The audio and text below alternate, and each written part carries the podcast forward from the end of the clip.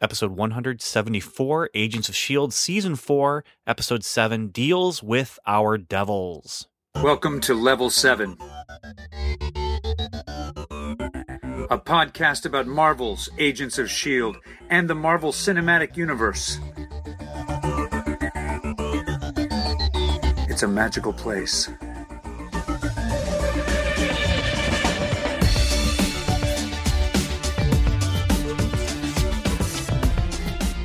Hello and welcome to another episode of Welcome to Level 7. I'm Ben, Ben Avery, and this is a show where we talk about the Marvel Cinematic Universe. That's the Marvel movies that are produced by Disney. That's the Marvel Netflix shows that we just finished, Jessica Jones. That's the Marvel uh, Agents of S.H.I.E.L.D., which we're talking about in this episode right here, deals with our devils. And sometimes it's comics, sometimes it's other stuff, uh, and sometimes it's just. Um, you know, TV movies from the 70s. But for now, we are talking about Agents of S.H.I.E.L.D. We are back, and this is our return to Marvel's Agents of S.H.I.E.L.D. after a couple episodes about Jessica Jones. Today, I have joining me uh, Agent Stewart, and he will be talking about the news with me, but he also will be talking about this episode. And then we also have Agent Samantha Payne, and she will be rejoining us. Again, she is going to be a part of our regular rotation of of of hosts, uh, and it's like you know on a TV show when you have um, you know a guest star and they get in the credits in a certain way, and then you have a recurring character who gets in the credits in a certain way, and then you have regular cast. Well, she's she's part of the regular cast now, and we're excited to have her. So um, I'm going to go ahead and, and play the sounder for the intelligence report, and then. Uh, well, Agent Stewart and I are going to talk about some news that we haven't had a chance to talk about in the last two weeks. Shield Intelligence Report. Okay, we're back, and um, we're adding another host here with Stuart coming in to talk about some news. And we had a couple weeks off uh, from news because with Netflix series stuff, we don't usually talk about MCU news and, and that. But uh, you've got some news items for me. Is that correct? Yeah, yeah. Where All do you right. want to start? I want to start Mister- with the first thing you'd like to start with. The first thing I'd like to start with. Well, just in time for Christmas on your Netflix queue, you'll get to watch Civil War. In case you hadn't already seen it, you'll get to see it on your Netflix queue. Which also, I just happened to notice that Netflix now allows you to download some things. So if you have a phone or an iPad and you want to watch stuff outside of your nice, comfy Wi Fi house, Yeah. download it and you can go watch it, you know, at grandma's who may not have the greatest Wi-Fi. Yeah. You know, I wish that we had had that with some of the Netflix stuff. right? um now uh, now that we have it though i'm i'm not sure exactly how i'm going to use it i just know it's going to get used Um, yes. especially if we visit like family that hasn't given me their their password for their wi-fi You should probably talk to family who hasn't given your password. You should be like, "Hey, bro, give me your password." you know i'm really not going to call them bro You shouldn't do that either. yeah but anyway um yeah civil war netflix that's cool That's cool. Yeah, one more thing on the Netflix queue. It's nice to see that uh, Netflix is getting um, MCU slash Disney stuff more and more. Maybe there's hope, a new hope for something yeah to i come soon. don't think that's going to happen anytime soon because Okay, of because well. of deals that are in place already but Deals. yes. Uh, Jungle Book is on there. That's that's Yeah. kind of MCU related anyway. It's Disney with uh, uh, wasn't that Favreau directing that? I was gonna say it was Jon Favreau who directed that. Yeah, I need to watch that. I heard that's pretty good. so Speaking of Jon Favreau movies, oh, let's uh, let's speak of them. yeah, look at that. That was a good segue. That was a great Doctor. Strange has made more money than Iron Man. Uh, not the, the movies, not the actual characters. Although you could argue that Stephen Strange's penthouse was pretty sweet.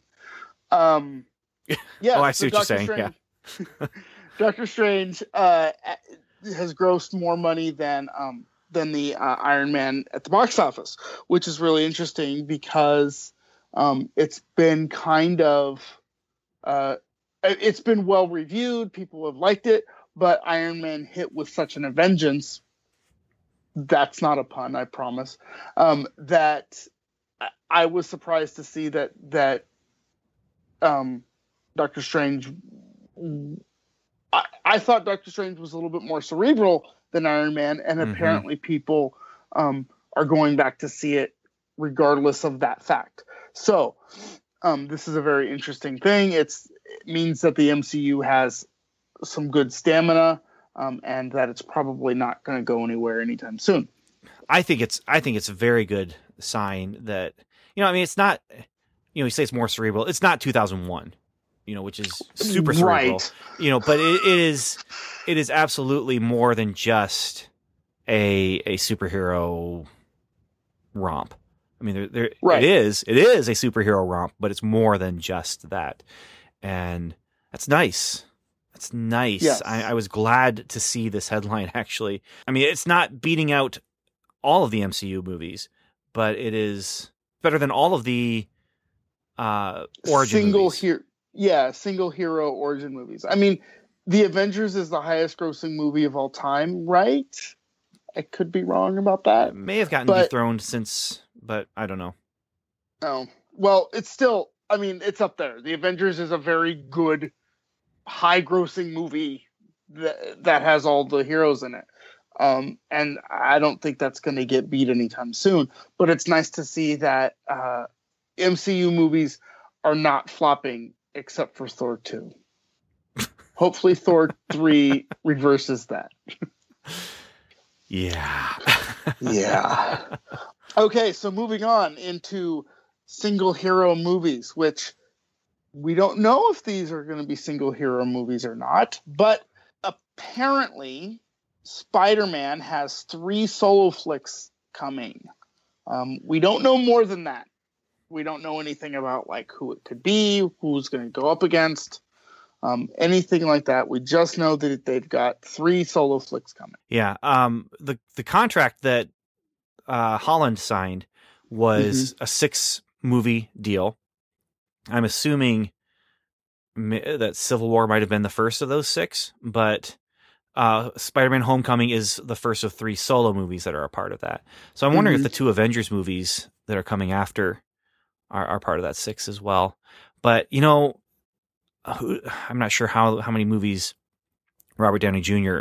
signed for, but I think he's gone beyond that since then. Yeah, and I mean he could just be free agency at this point, right? Where he's just like, "Oh, you're gonna play Tony Stark again?" Yup, yup, Yeah, I am. Here's the Um, truck of money we're gonna back up, as Daniel would say. Right. So well, it's a Disney truck, so it'll work out. yeah. Yeah. Uh, which leads me to the next story. All right. So, Kevin Feige is on record as saying, um, and I'm going to read this quote and then we can talk about it.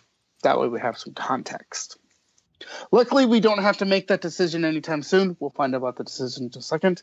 There are a lot of movies that everyone has signed on for, and we get to enjoy them for a long time. Robert Downey Jr. is Iron Man, and right now I can't envision anyone else. Chris Evans has embodied Captain America as well as any actor has ever embodied an iconic pop culture figure like that. I go back to Chris Reeve as Superman as the gold standard, and I think Evans is right there. I can't I couldn't imagine anybody else. But you also look to history. We have a new Spider-Man right now who was in our Civil War film and and is in Spider-Man Homecoming, and the audience has embraced it. And you can look to Sherlock Holmes, James Bond, and Batman as characters that last longer than any one character playing them. There's a precedent for it in other franchises that suggests it's possible, but right now I don't want to think about it, and I don't need to think about it. Yeah, and So- that was ask uh, Variety asked in the question: Would you recast your biggest superheroes with other actors if, say, Robert Downey Jr. or Chris Evans decided they wanted to move on? Uh, and this is an interview with Variety, and we'll have links for it in the show notes, which will be welcome to level7.com slash deals because the episode is deals with the devil. So slash deals. Not not great deals, but uh yeah, The there's deals. there's a lot in there and the the interview itself has a lot of of interesting stuff as well um because that gets into some of the spider-man stuff and that's where he talks about x-men and fantastic four and partnering with with uh Fox like they did with Sony, and he says it's an impossibility at this juncture. We have enough Yeah. films to keep us busy for a number of lifetimes. It's a good interview, so I, I do recommend reading it. But this is the, the the choice cut right here, where he talks about uh, they could do it, but they don't have to do it, and and they don't. I mean, I don't know if they're going to kill anyone off, but let's face it, you could do an Iron Man movie without without Robert Downey Jr. I don't know if it would make as much money, but you've got James Rhodey. You know, you, you can put you can put anyone in the suit. You've got Winter Soldier, who became Captain America in the comics. You can do Captain Yeah. America movies post Chris Evans, and then you have all these new heroes: Doctor Strange, Ant Man, Mhm. Captain Marvel. Uh, it can happen. It can work. Yeah, I, I think it can work, and I, but I also like to think that you don't need to make it work because this could open up, say, I mean, certainly not in phase two, or we're ending phase two. Certainly not in phase three or phase four. But if you wanted to do a, a go back in time and do a Captain America in, I guess he really couldn't do that. Never mind. No, because that was he- Chris Evans. Well, but you Well, could do you could do a young Thor. You could do Thor in the year two thousand. No, yeah, two thousand BC, or something like that. But you could do you could do Captain America movies, and you could do a period piece in Captain America because I'm sure somebody in the comics took up the shield in that you know 50 years he was in ice or whatever. They did. Um, They did indeed. One of them was Jeffrey Mace in the What? comics. In the comics, yeah. Yeah. yeah, Yeah. That'll be interesting to see if that plays out on the show that we're going to talk about soon. All right, that's our news. That's our news. Yay, news! So let's uh play the sounder and let's add one more host. What do you say? Let's do it. Mission report. Okay, we're back again, and this time, Stuart, we've been joined by someone else. We're just adding on host after host for each, each segment this episode. So by the time we get to our post credit, we'll have 18 people here. One can only hope. Yeah. So, uh, Agent Samantha, welcome back. Hi. Yay, Agent Samantha. Yay. And I promise I won't be as gloomy this time. I yeah. It wasn't gloomy. It was. It was. Um. It was open. It was honest. It was. Yeah. Okay. There's a little bit of gloom, but there was there was silver linings to the gloom. That Yes. But let's that be hopefully honest. We're, we're there. So let's be honest, you were talking about a very dark subject. So, Yeah. Even if we were just purely talking about Jessica Jones, that was it's still very dark. yeah. can I just say so- I feel like I've come out from under a cloud now that we're done with that. and I don't know if it's because of the actual tone of Jessica Jones or if it's because it's finally done. And so, and I actually have both of you to thank for for some of that because it it was a it was a pretty tight turnaround that we we had there. But yeah, we we did Well- it, and now we have another tight turnaround because next week is the winter finale of Agents of Shield. And then it's off for what? Uh, Who knows? Who, who Yeah, knows? So the question is, do we just dive right in and try and get as much Daredevil as we can, or do we hold off and wait until after Christmas, see what happens, and uh, which is probably what's going to end up happening anyway? Because that's let's just face it, that's that's basically the way we've been doing it. So, yeah. but anyway, yeah, it. I was watching, and next time on Agents of Shield comes on, and they say winter finale next week, and I just I actually had Evan in the room with me, and I just I raised my hands up in the air and just looked at him, and just said, "What?" And he looked at me like, "Oh yeah, well." He wasn't as he doesn't have to worry about producing a podcast is the thing, you know. Right. Like Mhm. right. he didn't have that that that moment where you know whatever they do de- determines what we're going to do so And, and this time we don't even have like an Agent Carter to go through, right? right Because at right least l- at least last winter for now we had that. well and the thing is we knew about it too and so Yeah. i haven't had a chance to really look into what what's happening scheduling wise i don't even know if there's any information because they really they weren't even telling us air dates for episodes uh until it was like you could look ahead and see the next two episodes basically. And so that's why when I looked ahead and saw that there was just one more episode, I didn't think anything of a winter finale. They have played the um what's happening with Agents of Shield very very close to the chest. Um there's I, I can't find anything out there about like necessarily when it's coming back, but they haven't really announced their new their their spring lineup anyway. So Yeah, I wouldn't say it's a, it's not an Agents of Shield thing. It's it's Right. just ABC Right. isn't really I, and I don't know if they're playing everything close to the vest so that they can, you know, cancel oh, why I can't, Agent Carter's show, the, the lawyer show. Mm. The one where she's not Agent Carter, but she's actually uh, uh, an American lawyer in the present day, and yeah, that's that's not looking good for her. I th- believe that's been canceled already. Yeah, oh I um really? I uh, uh, once in a previous life I worked as a peon for um, a studio that rented facilities to um, uh, another sh- a, a drama that was on another network. I, I'm not going to name it, um, but what goes on with scheduling? I mean, sometimes they play it so close to the chest, and my instinct with watching Agents of Shield right now is that I'm not sure they even know what's going on of ABC. So that's why you don't hear anything. It's because probably because they haven't made a final decision on how they're going to do the scheduling for the spring. Yeah, yeah. That that's that was my experience too. Yeah, but that, why oh, we can't don't even know anything? why can't they just Yeah. think about the podcasters? this is true. Who thinks for the podcasters? As a fan, as a fan, Ben, you are entitled to to those questions, and you should have them answered. I'm not Strongly entitled to questions. letters. I am entitled to answers. That's my rant for the day, and and now let's move on. I think so. That's a good idea. Let's let's talk about the, this episode. Deals with our devils. Deals with our devils. What an episode! Yeah, What this an was fantastic. episode. This, well, it walks the line for me. It walked the line between is this good or is this repetitious?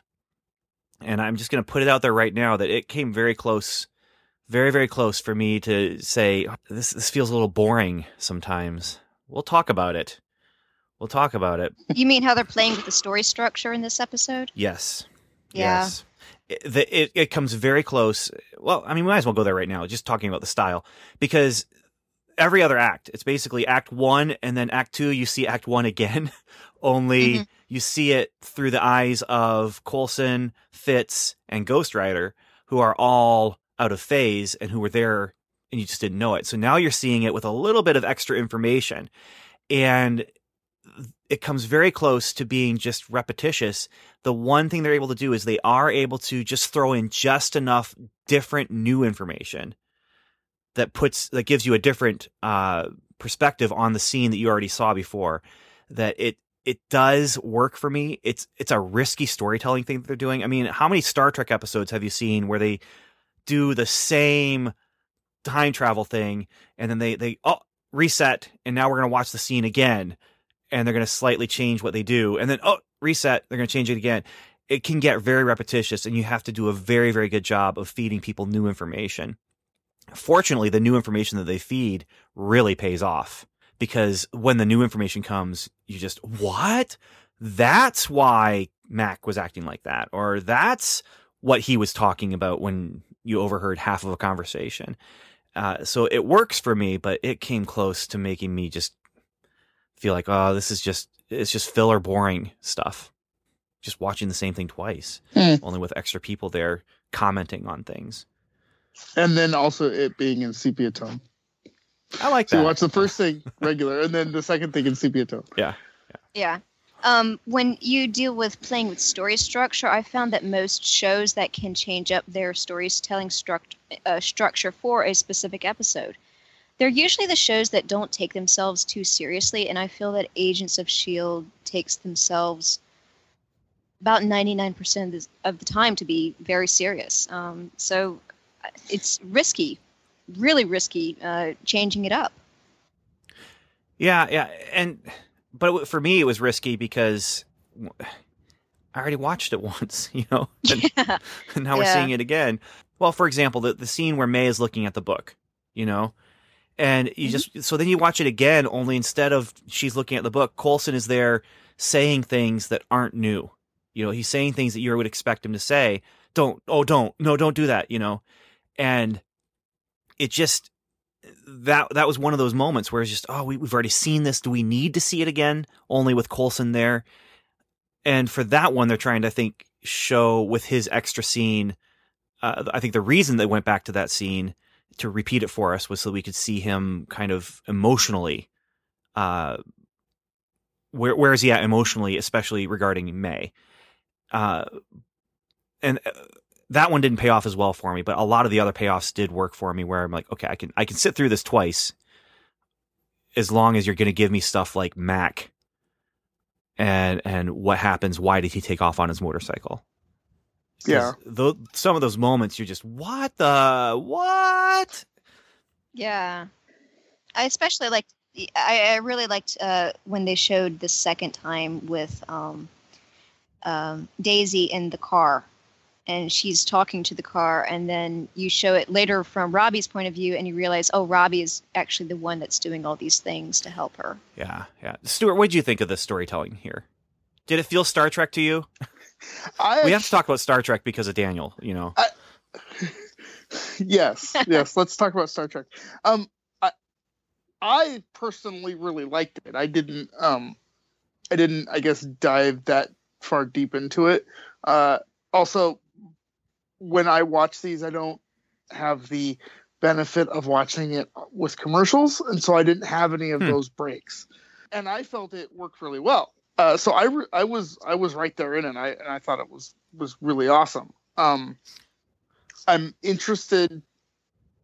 I guess maybe I didn't dive too far deep into it, and so therefore I didn't uh, analyze it as much, and so therefore maybe I didn't get as much out of it. I don't know, um, but I really did like the uh, interplay. Plus, I am a sucker for all of those Star Trek episodes where they, uh, you know, show the same thing once and then they show it again from a different perspective or, or whatever.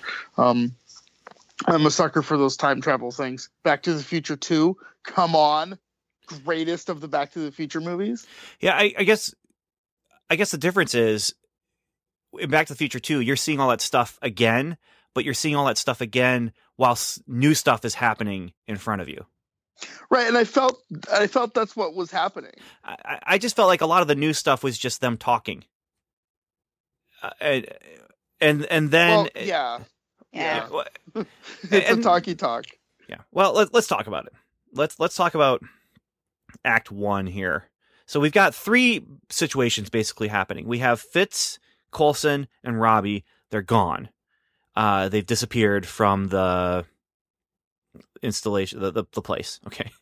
You have Mac, May, Mm. and the team of Shield agents, red shirts, uh, who are trying to take down Eli, who none of them have disappeared because they weren't close enough to the epicenter. Uh, although Eli was in the epicenter and Right. is now powered up and is able to create somethings out of nothings. Uh, especially, well, they're all carbon stuff, right? It's all carbon that he's able to create. Is that right? Yeah, it's which- all. Oh, go ahead. I was gonna say it's all star stuff, but I've been watching Cosmos lately.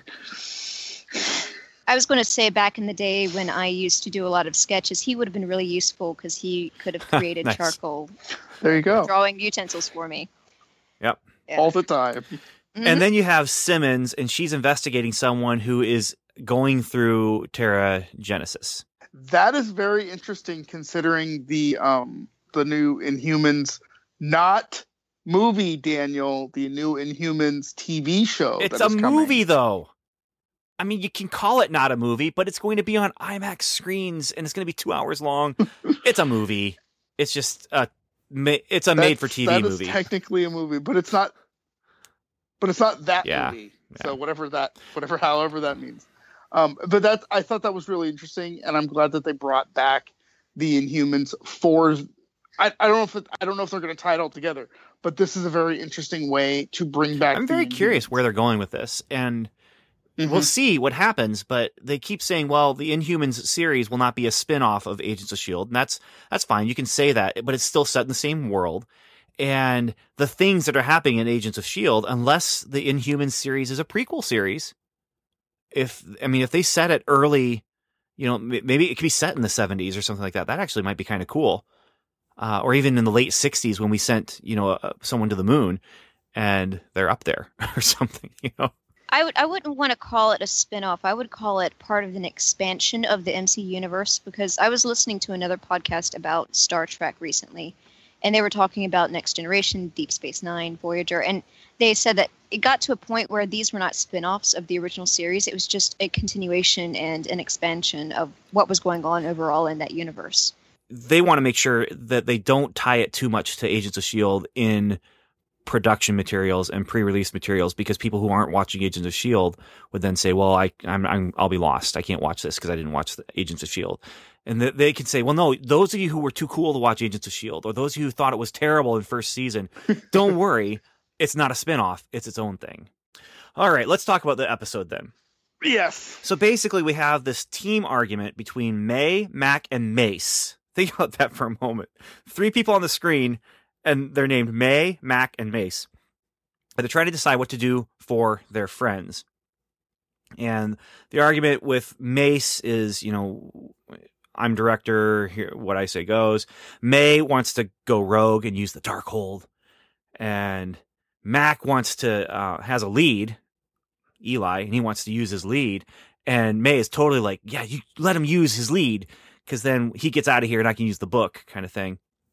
And then you have Daisy, Mac, and Gabe who are processing what's going on. Gabe uh, is Robbie's brother, and he's he's feeling just down in the dumps. Uh, basically, nothing that he knew was what he thought he knew. It's all just been a lie. Um, and then Mac decides he's going after Eli, punches an agent, gets on his motorcycle, and rides off the back of the Zephyr. And then we go to commercial. All right, let's talk about Act One. That's it. Right. And at this point, I go, and at th- and at this point, I'm I'm not there with it. I'm like, huh? I know. Did I miss something? What? Where did? Why did Mac get all angry and punchy? Um, because that's not typically his mo. He's he's big and impressive, but he he his thing is to hold it in, right? Until it needs to be leashed, unleashed, and then he does it. So yeah, Well, and that's where, like I said, Act Two gives us new information that completely explains this. But it's it's a nice moment as far as you're not expecting this to happen because this is not the way he he works, and it's it's messy. It's it's not cool. I mean, he, he punches an agent. Uh, I mean, it's totally like flips the guy. right. Yeah. And Out then he does nowhere. something, and then he does something really cool when he drives the motorcycle off, Off the ramp before the ramp is at even all the way down. back of the Zephyr. That was Yeah. pretty cool. Uh, but Right. I, I just got to go into ER land though. My my negative Nelly land here. Um, the effects there reminded me a little bit of jumping onto the bus with an explosion going on in the background. That is clearly it's it's two two planes of existence: Yeah. the green screen Well- and the overlaid. So, but but it's a great moment. You know, it's like I'm not even waiting. And here's the thing: I was in my mind, I wasn't thinking he was Ghost Rider, not at all. But I was thinking it was kind of funny that oh wait, he's on a motorcycle, just like Ghost Rider would be. You know, because I hadn't I hadn't put the connection together of yeah, Mac Mac's Yeah. a motorcycle guy, and so was the previous apparently uh, Ghost Rider. Uh, I did not think he was Ghost Rider. I was not predicting that, and I will not claim that I predicted that. Um, but it was a, a link of oh motorcycle Ghost Rider. I was thinking of uh, Final Fantasy Seven specifically with, and this is Are you going really. deep? I'm sorry, guys. Are, are you going Um, deep? The nerd is just dripping out all over this episode. This might be. I mean, the main character drove around on a motorcycle and carried a uh, a an axe that was a Hmm. gun. I, I mean, it's pretty it's pretty spot on right there. But I don't think that's like they're connected. I think it's just like you know, let's have Mac drive a motorcycle. Yeah, I mean, and he's got his gun axe. If you've so got a we go. shotgun axe, you're gonna take it with you. and Yeah. you're gonna ride a motorcycle. Now I'm imagining Buffy the Vampire Slayer with a really cool axe that she's turned into a gun. Well, There was Yes. that comic book, Yes. Fray, I think it was what it was called. It was like a Future Slayer, and Well, I don't know. I- Freya. I- I- Yeah. I read it it years and years and years ago. I read it without even knowing Can't much about. Buffy the Vampire Slayer. Honestly, I just saw it at the library and picked it up and and read it. But she had an axe, right? It's a pretty cool looking axe. yeah, Yeah, it's the she had- same one. Yeah, that's the one they uh, that shows up at the end of season seven of Buffy. Oh, so it made it, And- it got screen time then. Right. Yeah, it Huh. did, and uh, it carries on through the comic book series, which follows the Buffy comic book series, which follows the um, the TV series. Okay, cool. Uh, let's talk about Daisy for a moment, or Quake, or whatever, whatever we're supposed to call her now. Sky. I'm gonna call her Sky. Man, I still want to call her Sky. you know she's not the person I want comforting me. Uh, no. I just she when she's talking to Gabe and he's trying to figure everything out and I just I hated the line although they may have been trying to give us a little bit of oh what's the word I'm looking for? Just a little bit of foreshadowing here uh toward what's going to happen in the next act. But she says I know the feeling when someone's gone and I don't have that feeling now so he must not be gone. Like that. You hated that line? I thought it was dumb man That must be the writers, the writer and you guys, because I was like, "Oh, that's awesome! That's so cool! I love that line." So because I don't feel anything about him being not, it just no. Well, I mean, she's lived through this before, right? They've lived through Coulson. How many times has Coulson died, quote unquote? Like a lot. Has Oh. he? Because I, I only remember the one time. Well, I mean, there's that. There's that one. Yes, we are. You know, twice if you want to he's a- count right now, oh, because I I like his Yeah, line there. well- He's watching the screen. I don't like watching myself die. Well, well, this phasing out into another dimension is that dying, or is that just going to another dimension? Well, th- at this point, they're not sure. You know, Right. Because if you really want to think about it, beti- going back to Star Trek, the science between, you know, uh, teleportation, um, what that is, is it's basically you're killing someone and then reconstructing them somewhere else. Yeah. So technically, they're dying every time. You know, they Yeah. beam down to a planet. So yeah. But if you think too much about that, you're you're gonna. It's just never ever going to work for you. yeah, yeah. So then she says, then she says, besides, he's too stubborn or something like that, uh, to to let this destroy him. I, I I don't remember the exact line. I didn't quote that exact line here, but he's stubborn, and I'm like, yeah, that's what you should have said in the first place. It's just, man, he's too stubborn. Don't worry, he's coming back for you, or something like that. But yeah, I, I'm I'm trying not to be Eeyore here uh, too much, but I I feel like I'm kind of down on this episode, but. Uh, yeah, Star Trek. Okay. Star Trek, you're you're just you're just saying that to make me feel better. Uh, anything else for this first act then? well, we can come back to it, but um, the guy in the ter- Terrigenesis cocoon for months, that is Oh yeah. weird. Yeah. that that is a huge plot thread that I think is, you know, obviously slowly slowly unraveling, and we don't. Ha- I don't know that we have enough uh, answers to ask. I mean, we can ask all the questions we want, but I don't think we're going to answer any of them. Yes, I agree. Well, and that that's just it. I mean, they're setting this up for maybe for even for the next next se- next half season's big bad, but right. I mean, she she comes in. Let's let's just let's just get this done with the the Terrigenesis thing. Right. Okay. She comes in, uh, she kicks everyone out of the room because she realizes there is a heartbeat, but it's really beating fast because he's nervous or excited or something like that. And so she takes a lot of authority here and just says, You need to all leave. You brought me here to investigate this. I want everyone to leave and I want the lights down.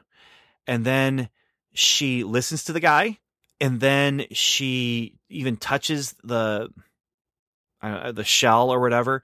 Uh, makes contact with him, is trying to get him to feel better. He starts to the the shell starts to crack. He's been in there for seven months, and he, this is not a coincidence. This is her. Uh, she she didn't just happen to come the day he was going to crack out of it. She is a calming influence on him. He starts to calm down. The shell starts to break, and then when he does step out and thank her, um, they grab her. the The people who have brought her in there to investigate him, uh, the senator's people, we find out. Um, they grab her, they take her out, they they push her away. They say, "You've you've done what we need you to do. Thank you very much." And we don't know anything about this guy. We don't know exactly what his relationship is to the senator, not yet. Although we will find out because I, I, don't think they've they let us know the exact relationship uh, from that episode where he showed I up thought before. it was I her. so. I thought I thought it was her brother, but I don't know if I'm just inferring that. Okay, well, he's he has some sort of relationship with her, uh, and Right. maybe we do know exactly what it is, but we don't know exactly what's going on with that whole situation. And they Simmons is out of there now, and she's she's done her job. They tell her, "We want you to find out what's inside," and it's a it's a very interesting mystery. Why was he in there for seven months? How was he able to stay in there for seven months? And now Mhm. what does the woman who hates inhumans what is she going to do with him and yeah and so simmons is out and she she returns back to the base so yeah let's let's talk about that and then we'll get back into the ghost rider stuff with mack and, and all them There was a very the the character beat when Jemma says, "Look, I am top dog here. Your boss called my boss to make me come over here and do this thing. So make me happy, please." you know, which if you compare that back to first season Jemma, who was skittish but like very like owned her lab, but once she got outside of her comfort zone, not very happy at all. It, this is an amazing character arc for her, and I'm glad that they've had the time to do that for at least that character. So but do you see what that they did with pretty her she does this it's not because she's take charge kind of gal. It's because this is somebody. There's a person in there and she recognizes yeah. that. And and i i love that she is the take charge kind of gal but she's take charge not because she wants to lord it over them but because there is a person who needs her help. And if that person is going to get her help she needs to do it in a certain way and they need to let her and so she is going to do what she can do. And and she she pulls the right card. And the right card is i have a job to do. Your boss sent yeah your boss sent for me and you have to get out of my way or this will not happen. And it's a great moment. Great moment. She's definitely the the emotional heart of the show. If you want the audience to cry, you're going to make Jemma cry, and if you want the audience to cheer, you're going to make Jemma do something really awesome. So Yes, yes. Um, but the thing is, I she would not have pulled that card in season one, and I think that's what you guys were trying to say. That she she has changed and evolved. yes, it's like she's gone through a Terrigenesis or something. Yes, exactly. and her inhuman power is authority Authority and brains. yeah, Yes. I also like how they keep bringing Jemma and Fit, Jemma and uh, Fitz together, and then uh, tearing them apart, and bringing them together and tearing them apart. It's getting, it's good. I, you know, I think that it's rising drama and all that, but it's getting annoying. Yeah, I'm I'm I you know, when it was Friends and Ross and Rachel, yeah, that was hilarious then. But oh no it was you not know, the, but I don't like it. um, I don't like it when other shows start doing that to these love interest characters. I mean, you can have two characters come together and be a stronger unit, uh, both together and apart. You know, eh, but instead of you know trying to break them up constantly, and that I find annoying. And to be fair, I don't think that the that this show is um, trying to break up Fitzsimmons. I think literally they are trying to put them on different planes of existence. Well, but the problem the problem for us right now is that they are off screen. They're together a lot. I mean, they Mhm. we don't we just don't get to see it very much. And so that's why it feels like to us they're just constantly being pulled apart, being pulled apart. It's because the parts of the story that we're seeing are the parts where they're being pulled apart. So that Mhm. Simmons can do go to this and Fitz can go to this and Fitz now has a secret that he has to keep from Simmons so that when they come together it's very awkward. And but we have to see the whole thing with Ada and Fitz and and Radcliffe eh, for it to make sense. We don't have to see Fitz and Simmons going shopping for groceries together. Eh, Or know, ordering do from see Amazon the groceries, but They've got people to shop for them. yeah, yeah. Let's be honest. Well, if they're living on the base, yeah, you're probably right. But they're they're getting an apartment, you know, or or they were. yeah. So We'll see what Were they just sharing a room or? They were sharing. Yeah, they, I do know that they at least have a room on base together. well, and they were shopping for the apartment. So Oh, that's right. Yeah, yes. so well, let's move on to Act Two then, and Okay. we'll we'll talk about Simmons again maybe when we come back to her. But but Act Two, we get to see what happened in Act One again. Only this time we're going to see it with other conversations going on that nobody knew about because they were out of phase. Now our our main characters here, Coulson and Fitz and Robbie, they see everything that's going on. They hear everything that's going on. They're out of phase, but not enough that they can't observe the world around them. However, they are not observable. So Coulson, Fitz, and Robbie have to figure out what's going on. Um, the, we start to see all those events happening, uh, but they're unseen. We see um, they they get to hear Mace's secret that he's working with the senator. We get to see the just the first realization that they can't be heard as Mack and May come into the room where the experiment happened, and Coulson tries talking with them and thinks he's actually part of their conversation. Not at all. He's just not part of the conversation. Um, and he walks through May, and and actually that I'll give I'll give kudos to that special effect. That that had a cool effect to it. Uh, Fitz panics, and you know what's going to happen, and and Robbie's not looking too good. And I I thought he was wounded or something, but we'll find out. There's there's something else really bad that's going on. Um, he's he's actually dying and feeling cold and returning to his kind of dead state is what I thought maybe because he wasn't connected to his demon in this other uh this out of phase existence. But no the demon is trying to get away from him because it goes into Mack.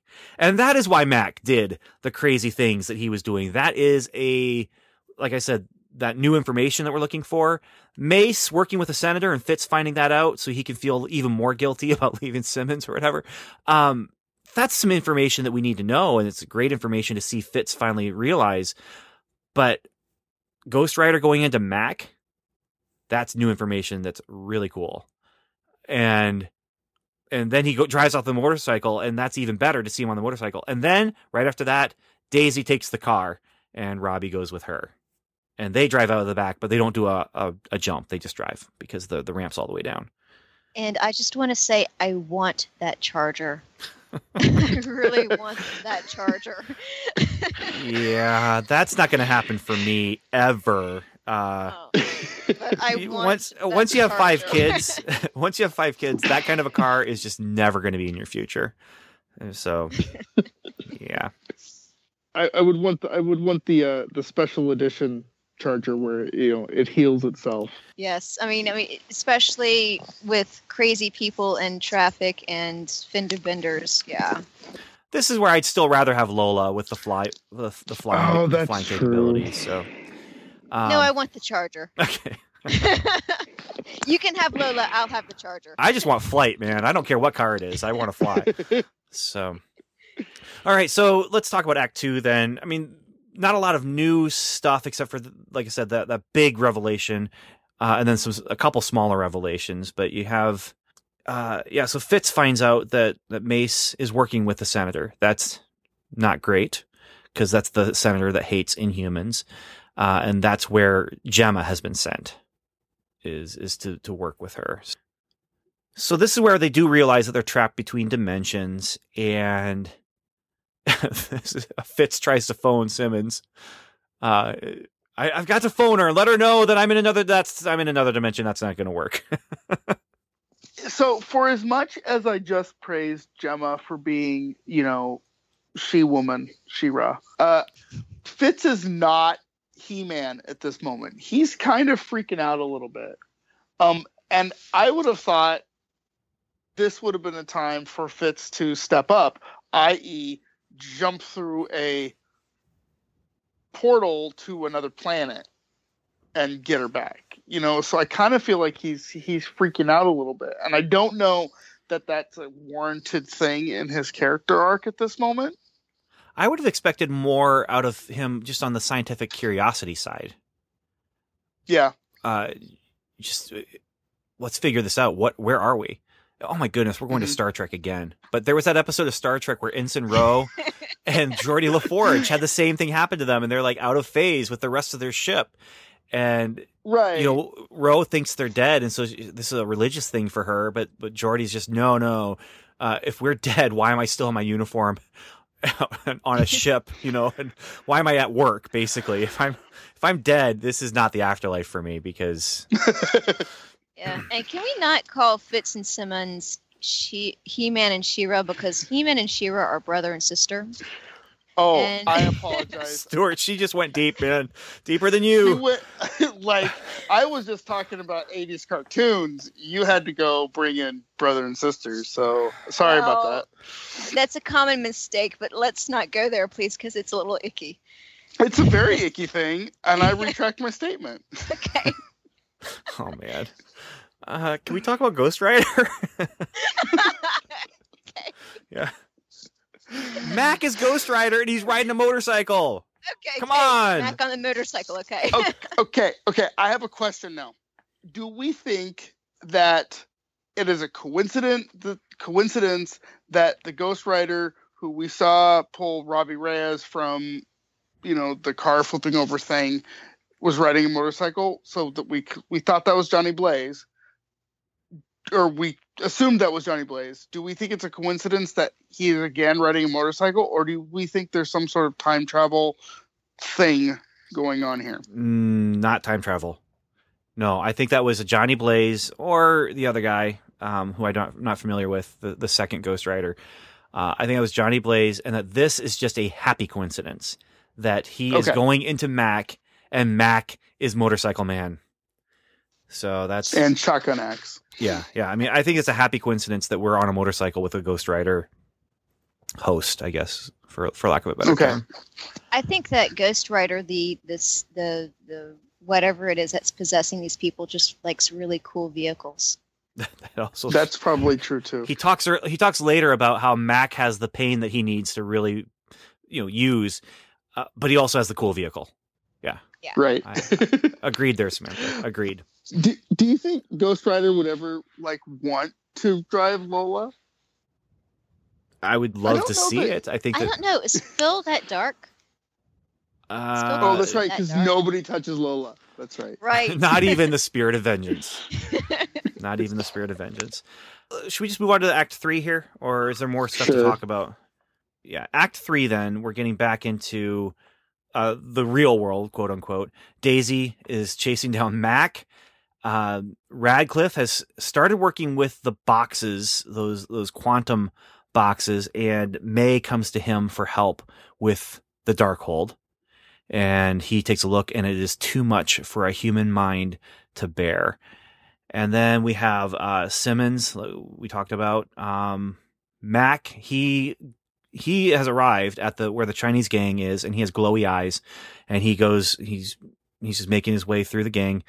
Uh, back to May and Radcliffe. They argue about the book. Ada suggests that she can read the book because she is not human, and it is not too much for her artificial intelligence mind to bear. And then um, Daisy gets there where the gang is and does a cool move with the car. Uh, and hears Mack talking to someone, explaining himself, and then he ghosts out. And he is full on Ghost Rider. Mhm.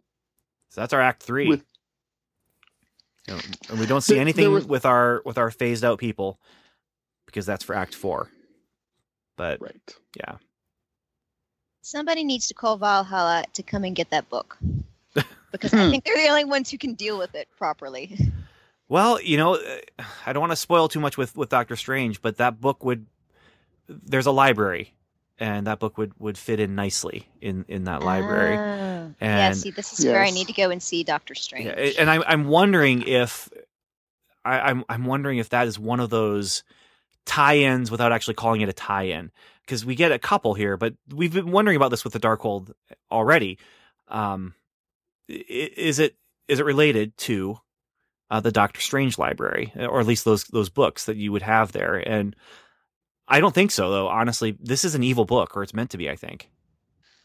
I think though that it was it would have been if it was going to be anywhere in the universe, it would be there in that library. Um, as in, we're gonna hold on to this because we're the good people. We're gonna hold on to this so it doesn't fall into the wrong hands, sort of idea. Um, because it does fit in with all of that stuff, right? It's a book that's learned. You know, magic is just science we don't understand. Oh wait, that's Valhalla. Sorry. I I don't know. I, I feel like this would fit there rather than with Odin. But maybe, you know, I don't know. So at this point, did anyone think it was a good idea for Ada to, er, for Ada to do this? I mean, I'm cringing. No. I'm sitting next to uh, I'm sitting next to Evan watching this, and Evan says, uh, "What's Ultron's wife's name from the comics?" And we, and we couldn't remember her name, but this is basically like is, and he finally out of nowhere, is, "Oh yeah, Jocasta." Um, but there's that kind of thing where she gained sentience uh, because Ultron was looking for a, a bride or something like that, and yeah, I'm thinking to myself, this is this can't be good. That she is going to read this book that is basically an H.P. Lovecraft uh, Right. kind of kind of concept where it's too much for the human mind to even bear. You will go insane just reading this book. I mean, it, it- you can't get much more Lovecraft than that idea. Uh, but she's a robot. She is a computer. She is not a human. And so, she- and nothing comes without a cost. yeah. Right. Yeah. and at did- the end of uh, go ahead, Samantha. I was going to say, did Radcliffe ever see any of the Terminator series? Right. Yeah. Well, I mean, I mean- let's face it. I mean, he doesn't have to see the Terminator movies. He can just, you know, turn on CNN and watch what happened over in Europe with Ultron. I mean, Right. That's true, yeah. Or you know, read up about um, uh, Watson, who was on Jeopardy, and now Watson is diagnosing different types of cancer at the University of North Carolina. yeah, I mean, Well, see, Yeah. that would be a good thing. Yeah, And that's what he's that's what he's hoping, being yeah. Sentient. but that he's hoping that it's it's the good thing. He's hoping he's created the good thing. Um, but you don't give the good computer a magic evil book. Evil book. Right. yes. So Absolutely. we'll we'll see if this actually is something really bad that's going to come out of this. But there is some suggestions here in this episode that it may not have been a good thing. So Oh, I mean, Ada's Suggestion? the big. Ada's the big bad for the for the next half season. You know that, right? or the next season. I mean, they they Or could the hold next off on it for a little bit and still just hang on to that. She's here to help. She's designed to save just- lives and be the shield. Or maybe just Right. you know the next episode. I don't know. True. I mean, who was expecting? I mean, who was expecting them to come out of this dimension in this episode? oh, I, I was. I was. Oh, I was totally. I, I'm thinking, oh, they're gonna they can stretch us out a couple. Of course, I didn't realize we had just one more episode before the the mid season finale, but uh, I thought they were gonna spend some time there. You know, but no, this was fast. This was fast. I mean, the longest I think were they even on the the Inhuman Hydra planet for more than like two or three episodes? Yeah, I feel like that. They started out the season with Simmons there. Oh yeah, I mean, right. they- they spent a lot of time with Simmons there, and then it was rescuing her. So that didn't feel very fast because she was there for a very long time, and then they came in quickly, yes, and were out quickly. But it was the rescue mission, not so much. Um, you know, it, it just gave us time with Yeah. her to, to be gone and, and that. So, uh, yeah. So Act Four, uh, Ghost Rider is in the car with Daisy, and oh, she's saying, "Yeah, it's okay. I'm in a magic car that heals itself." And he's like, "No, that's when I have the demon in me, buddy." And sorry, he's not in me right now, but uh, he is able to affect the car somewhat. I also liked how he was cringing every time she, you know, scraped it or Yeah. dinged it or whatever. Because that's a typical car car guy thing. So then Fitz decides to get active because he realizes that Ada could read the book. And since we already saw Robbie affect the car somewhat, um, he affects Ada. He plants the idea that she could read the book. Uh, he's bitter toward Coulson now, though. He has worried that um, the, the wrong thing is being done here, possibly, that Ada is reading the book, and this might be a bad thing. Uh, the pages are blank to them, but binary to Ada. That so was cool. cool. So cool. Uh, meanwhile, Mack Rider gets confronted by Ghost Rider by, by Robbie, and uh, and then the Ghost Rider, the the spirit of vengeance, actually talks to Robbie, and and says, you know, I've been a voice in your head all these years, and um, Robbie says, you still owe me. You haven't you haven't come up to, you haven't haven't uh, lived up to the terms of our deal yet. You still owe me vengeance, and basically you you need to come back to me and leave Mack alone. Because uh, you know he wants to help Mack and also he wants to finish the vengeance, go after uh, Eli, and then we see that Ada has created this gateway thing, this interdimensional gateway, and she has on these special gloves, and she is finger miming a Doctor Strange magic light symbol in the gateway Mhm. and they have put their faith in a robot that hears ghosts. But we see the Doctor Strange grid thing in the light, and then we also see this kind of mirror wall thing that's pulling Coulson in, and that is how we end Act Four. Boom. Dun, dun, dun. I And- called it the Stargate in my notes. Yeah, well, Or is it Stargate or Void Gate or Dimension Gate? absolutely. I mean, it's it's definitely a gate. It's that interdimensional thing, but it is definitely harkening back to the the the way that Doctor Strange and the other magicians in in that movie, the way that they are able to uh, construct their magical spells and stuff. Right.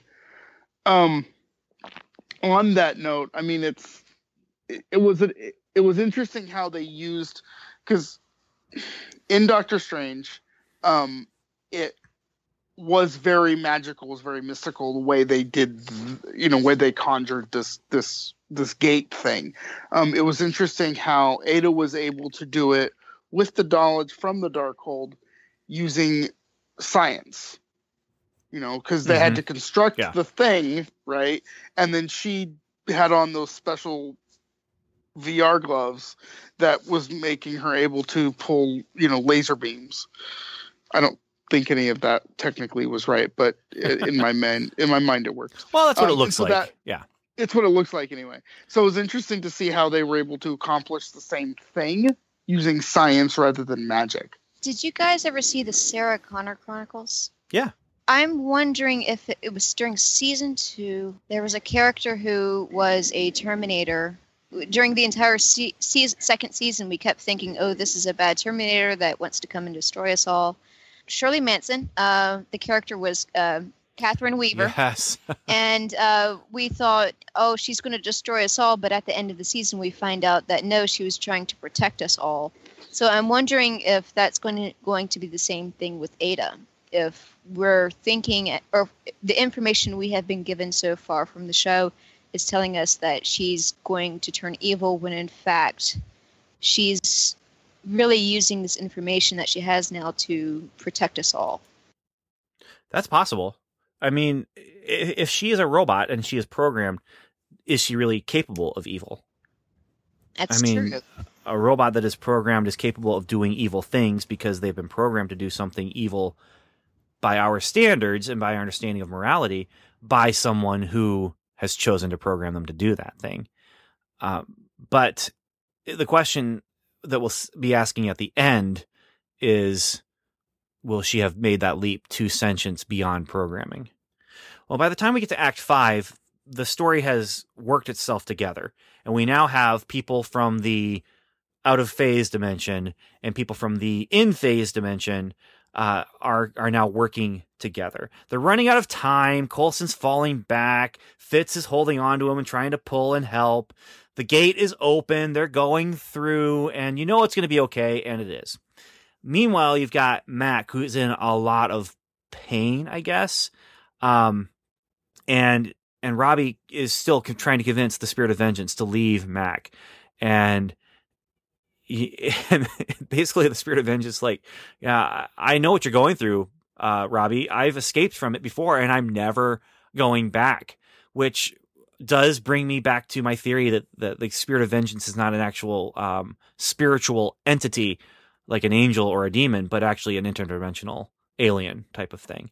But Robbie says, We made a deal and I'm not going anywhere. Help me settle my score and I will settle all of yours. And Ghost Rider leaves Mack. So the name of the episode is Deals with Our Devils. Mm-hmm. Plural on both of them. I only found one deal with the devil. What did I what, what did I miss? Is, the, is and this was it, right? When when Robbie says, you know, I will help you be I will settle all all of your scores. And it was emphasis on all, meaning like we're just gonna do this for the rest of my days. Yeah, yeah. I wonder where the second one was. Or Well, the I'm- more I'm- than one. I'm feeling a uh, male- uh, malicious force coming from Mace. Yeah, yeah, I, I think that could be one. Uh, also, And the book. And, Ada. Yeah, Ada. Yeah. Hmm. And then I think there's something going on with Mack. I don't. I don't know. I mean, Mack's deal with the devil.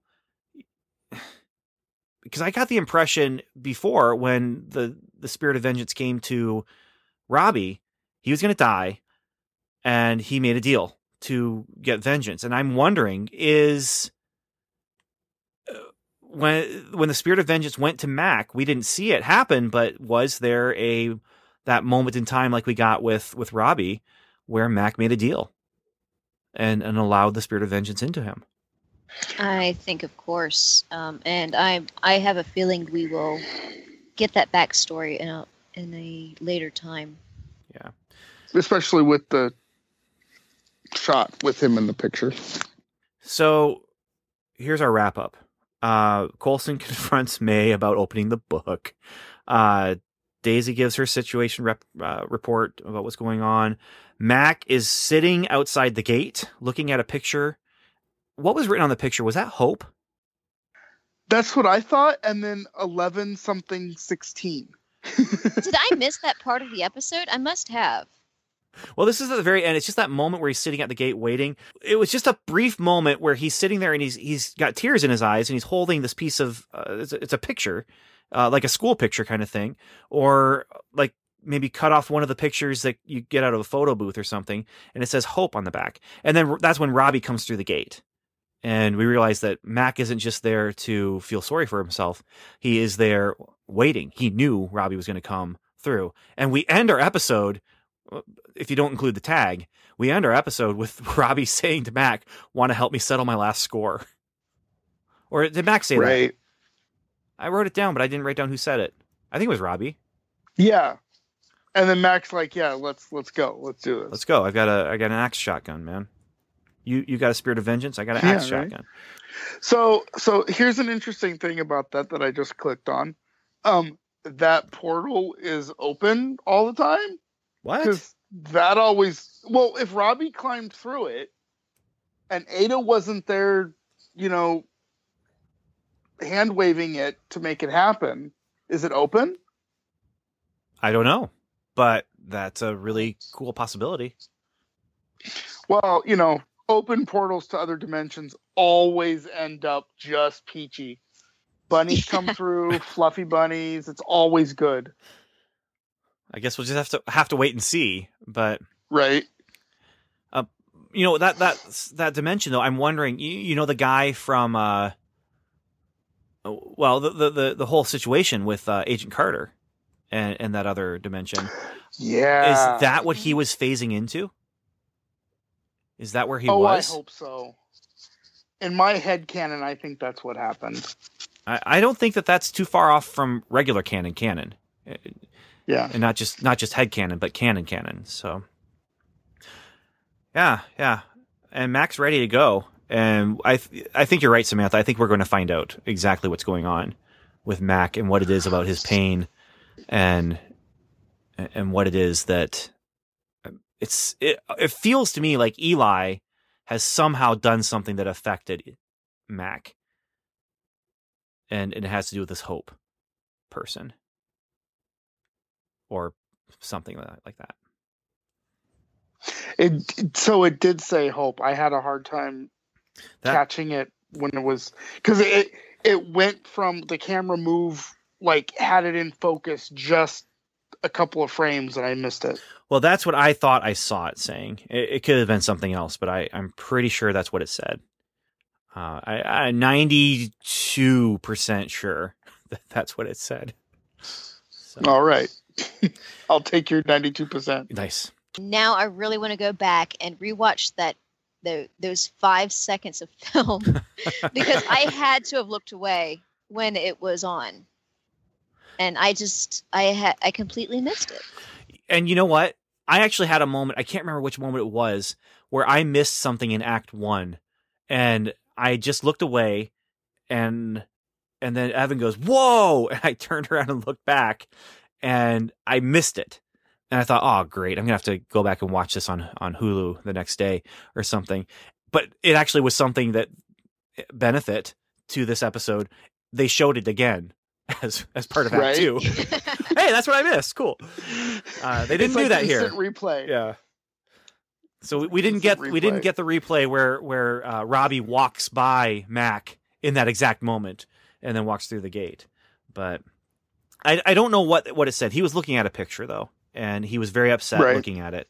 And and so that's I think I mean it's possible that the Ghost Rider thing just pulled this pain back out for him.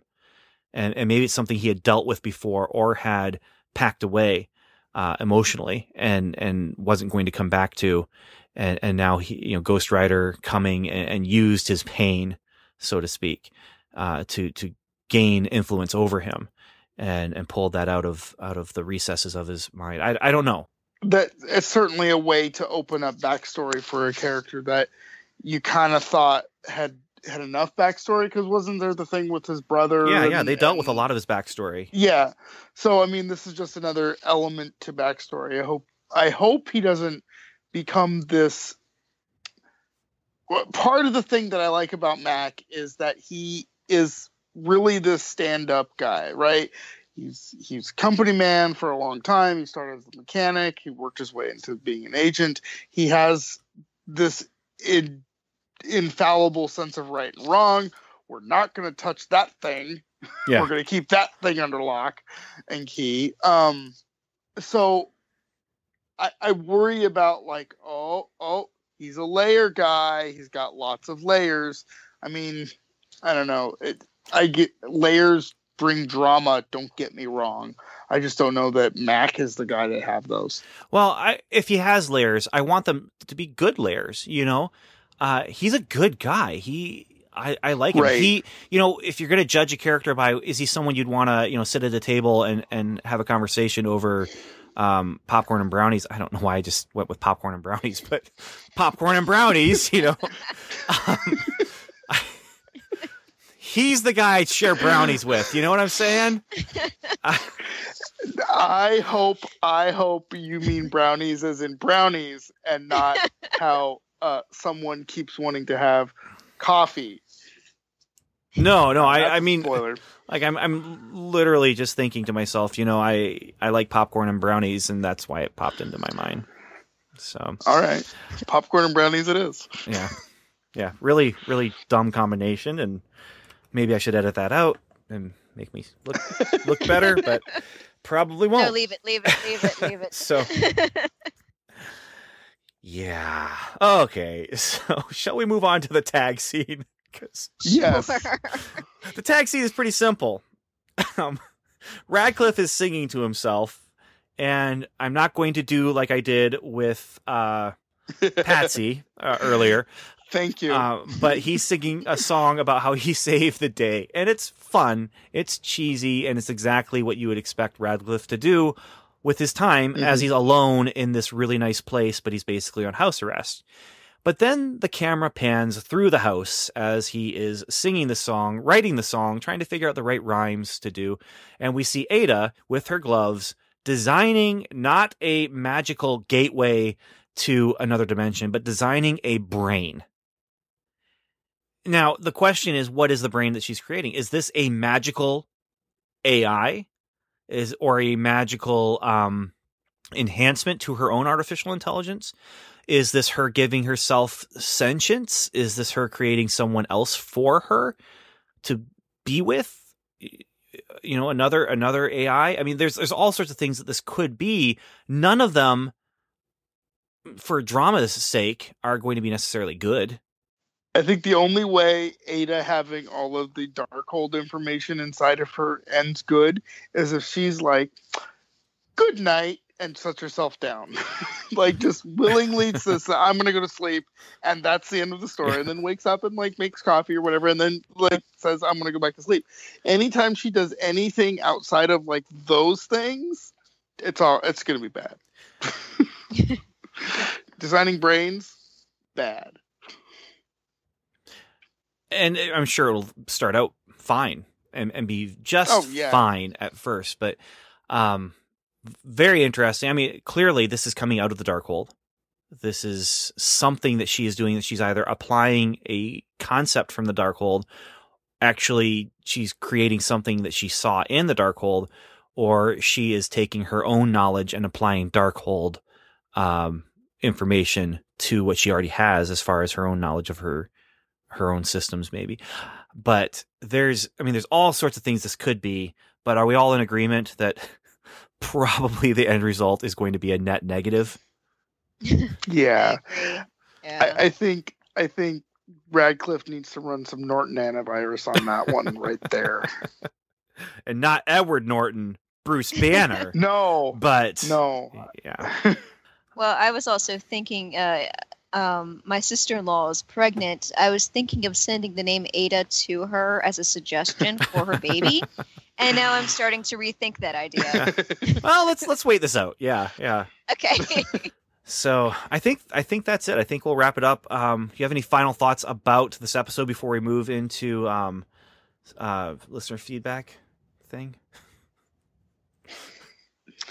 I I like the episode. I thought it was good. Um, I'm just happy Agents of Shield is back on for two weeks.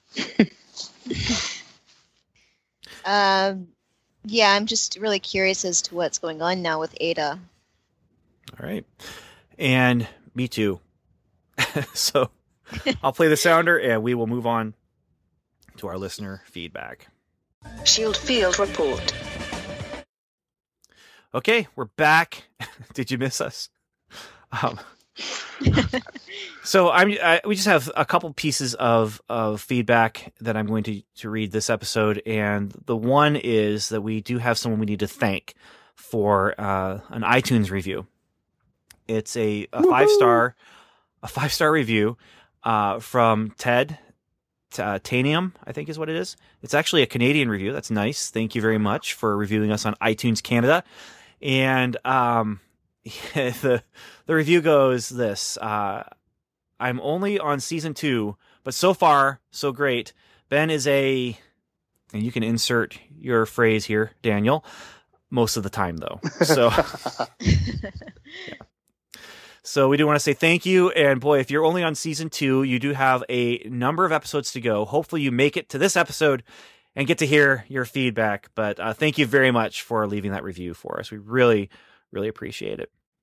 Speaking of, uh, we now have this is this is also really old. Uh, subject line for this is Welcome to Level Seven, episode 49 agents of shield season 1 episode 21 ragtag so this is going way back uh this is from agent leaf girl and who is clearly a Joss Whedon fan because her uh, her uh, email uh, sig signature line, I guess, is a quote from Firefly. It's Zoe saying, "So if she can drive the ship, why'd she take the shuttle?" And W- Wash saying, "Maybe she likes shuttles." And then Wash, and then Wash says, "Some people juggle geese." So I'm not sure. I don't remember that exchange, but it feels right. So It was an Ariel because Yes. they were talking about rubbing soup in people's hair, and I think she had slashed Jayne in it that episode. okay. Yes. Well, I need to rewatch that. I I've been uh, my intern loves that show, and and I really want to be able to talk more intelligently about it. Um. Okay, so here's the actual message. Hi guys, I hadn't planned on emailing you so soon, but after what I just listened to, I can't help myself. I found your podcast about a year and a half ago, around the end of season two. Being the OCD person that I am, I had to rewatch everything again and listen to you guys after each episode before I could move on. Unfortunately, it did not happen as quick as I would have liked, and I am just getting around to finishing season one. You can't imagine how difficult it was listening to your predictions when I knew the truth. But funny when some of your predictions were true. I'm listening to episode 49, in which you are talking about the second to last episode of season one, Ragtag. And about 50 minutes in, you are talking about how you want to see Raina in the second season.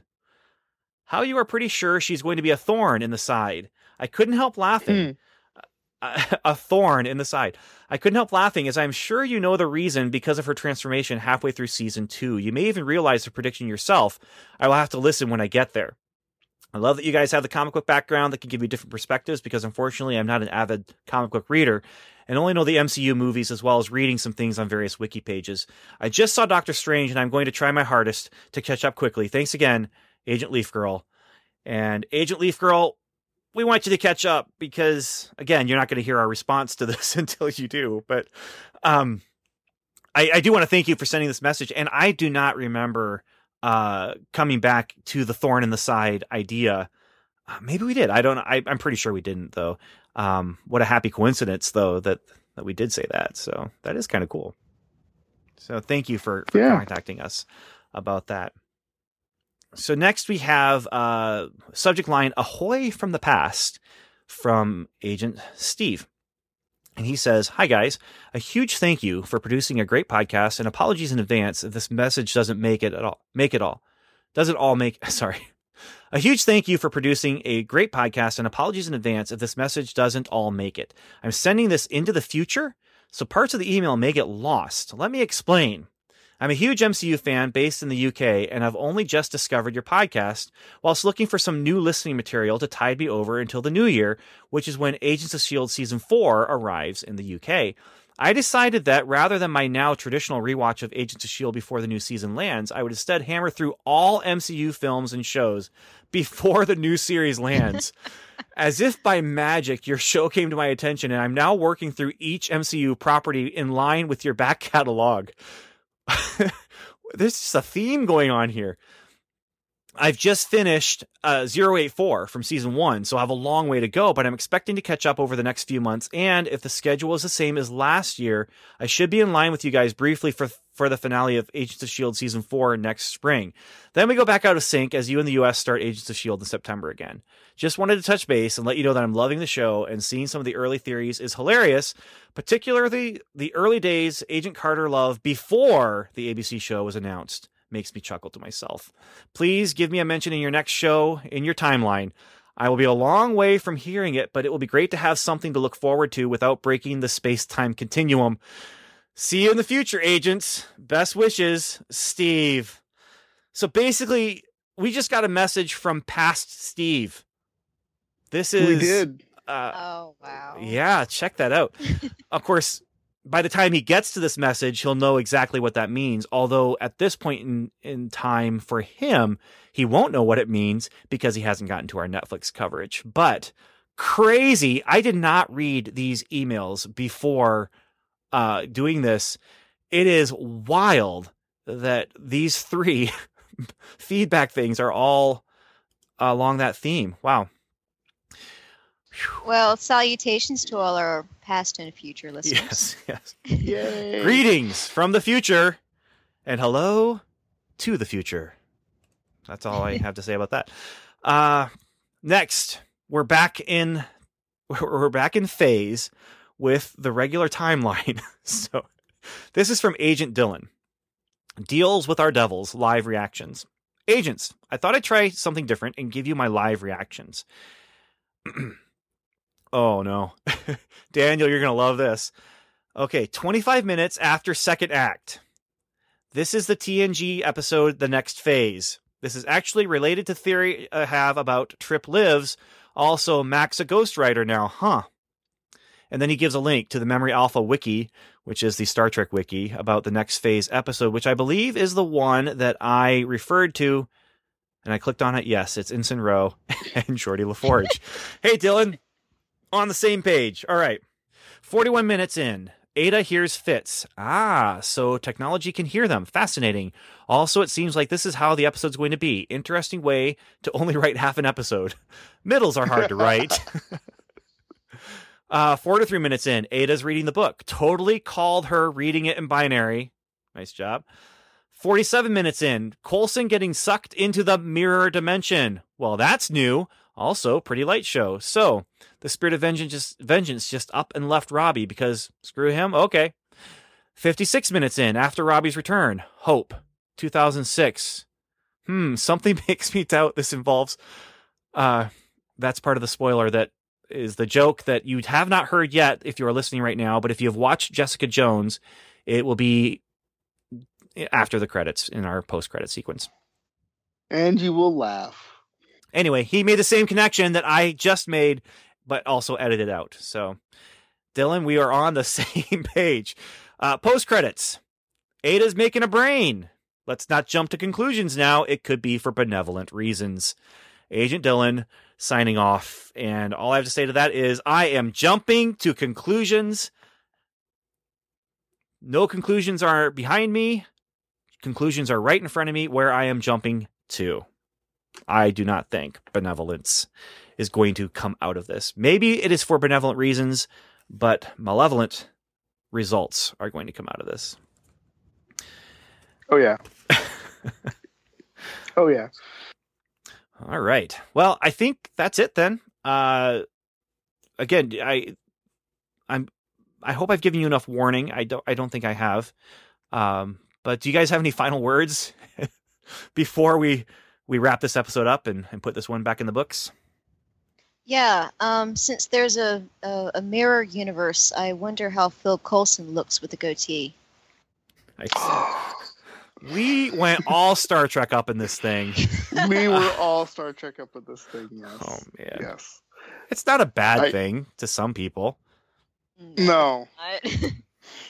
No. Daniel wouldn't like it. Though. No, Daniel would no. say that it's um it's it's something kind of hot, kind of messy. He would say that. oh well, that's just too bad. He had to be here if he wanted to stop us. That's true. Shush, you're developing a catchphrase. Um, okay. the catchphrase is Star Trek. Yes. yes. Okay. Well, I just want to say uh, for my uh, final final thought here, uh, eh, definitely. Thank you everyone for listening, and uh, thank you Samantha and Stuart for joining me and making this fun, and um, everyone else who's listening right there. Uh, there's a reason why we do this on audio, and there's a reason why when we do the Skype call, we do not do the video portion of the Skype call, and that's because whenever I do a Skype call and I'm looking at it and I see people in video, I just can't help asking myself, do we look that stupid on comms?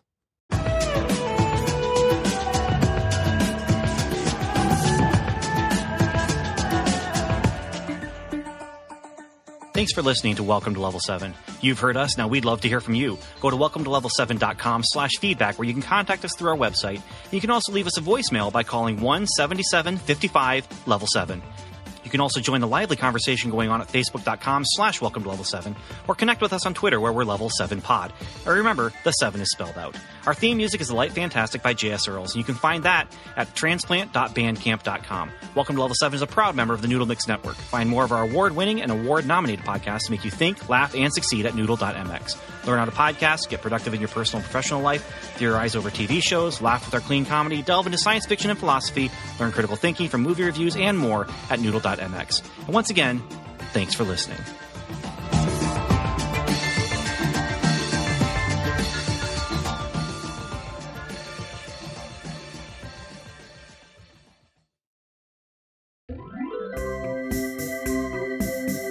Warning the following post credit sequence features spoilers for Jessica Jones Season 1, Episode AKA 1000 Cuts. If you have not seen this episode, you do not want to listen to this post credit sequence. But if you have seen this episode, it is a mildly funny joke that you just may chuckle at that we felt was at least good enough to preserve in post credit form. Uh, Coulson confronts May about opening the book. Uh, Daisy gives her situation rep, uh, report about what's going on. Mack is sitting outside the gate looking at a picture. What was written on the picture? Was that hope? That's what I thought. And then 11 something 16. And and so I'm wondering if maybe uh, he's feeling sad because he knew this athlete who had gone to New York City and had killed her parents there and then stabbed herself in the throat with a stem of a wine glass. Is, Huh. is that what he's? Oh, maybe. Did I just spoil? uh, Maybe we should make that Did joke. I just did I miss that part of the episode? I must have. Well, this is at the very end. It's just that moment where he's sitting at the gate waiting. Um, and uh, we're gonna have to put a spoiler warning on this, and I'm gonna put move this to the uh, post credits because it's a good joke, but then I realize it's a it's a spoiler. Anyway, um, what you it was just a brief moment where he's sitting there and he's he's got tears in his eyes he's holding this piece.